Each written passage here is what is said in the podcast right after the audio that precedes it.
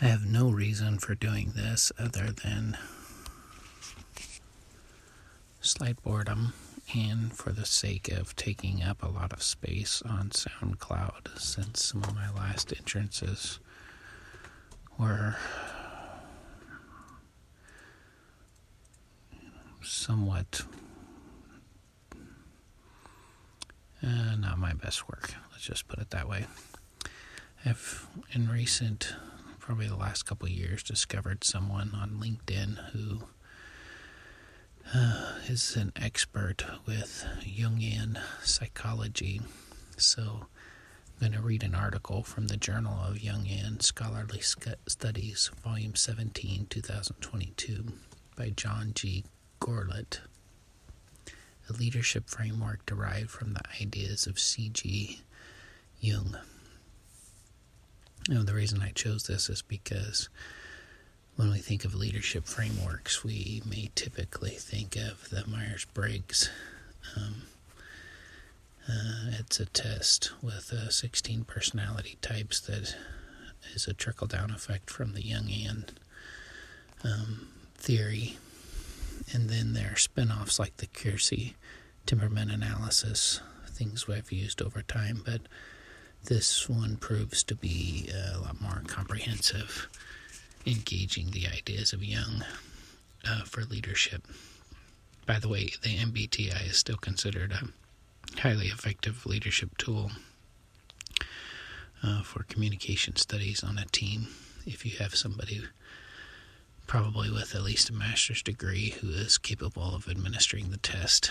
So, without further ado, a leadership framework derived from the ideas of C.G. Jung by John G. Corlett. Abstract. The author proposes a framework for understanding leadership that, in his view, derives from the work of C.G. Jung. The framework is offered as a potential advance in the study of wholeness as it pertains to the concepts of leader and leadership. The framework is contextualized with numerous references to Jung's wider work and compared to the life experiences of several notables, including Jung himself. Suggestions are offered regarding work that might prove useful in testing the framework's validity and applicability. Keywords C.G. Jung, analytical psychology, leader, leadership, wholeness, personality, leadership framework, individuation, self awareness. Introduction As documented by Corlett and Chisholm to 2021, Jung hinted at the idea of leadership in widely scattered comments. Poring over this fragmentary material, I experienced a growing sense that there might be more there than immediately met the eye.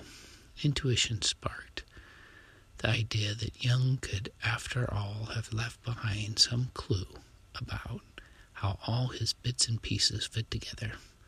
What follows is an effort to tease out and document the hunch that Jung's jottings might have amounted to something like an implied theory of leadership. Two pieces of Jung's work eventually came to the fore in my mind an essay on the assimilation of the unconscious,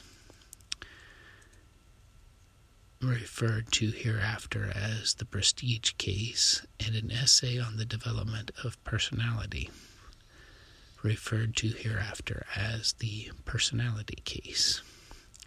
The term personality is used here and throughout the study to denote the full expression of an individual's unique character.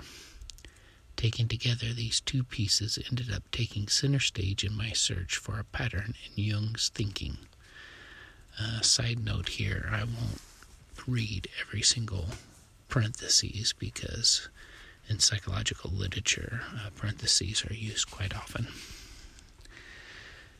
The two cases were written at different times and within different theoretical frames of reference, and they deal with dissimilar situations.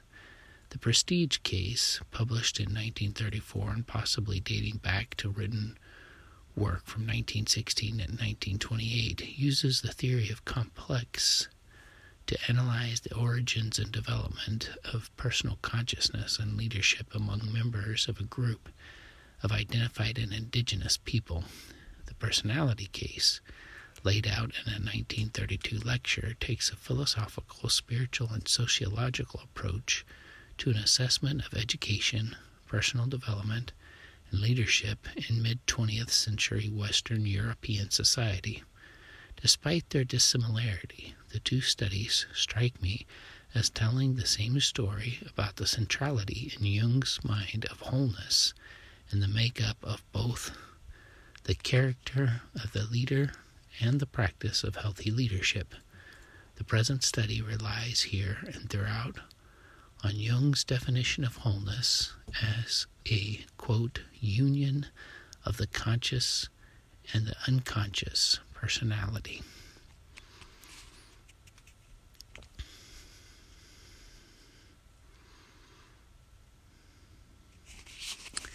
I think I'll stop there and maybe read bit by bit since this is a 20 page document. One of the things that's important about Jung that many people may not realize is that he has many leaders who have developed from his time kind of lines of succession. One would be some leadership at the Canadian school McGill, uh, with a trickle down effect to Siang-Yang Tan or S.Y. Tan, who had a tremendous effect on the APA as the first religious uh, president of Division 36, um, Fuller Theological Seminary, and also pastored a church in um, the LA Basin for his entire career.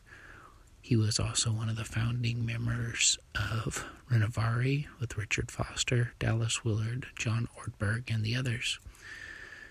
So that's one line of succession. Another one that most people may not realize is that George Lucas is only about two or three mentors away from Jung himself, and many of the plots and subplots of all the Star Wars movies can be traced to um, Jungian theory and more than likely the archetype stories. So, um, this may be an interesting article for those who are interested in uh, leadership development and what Jung might have to say about it.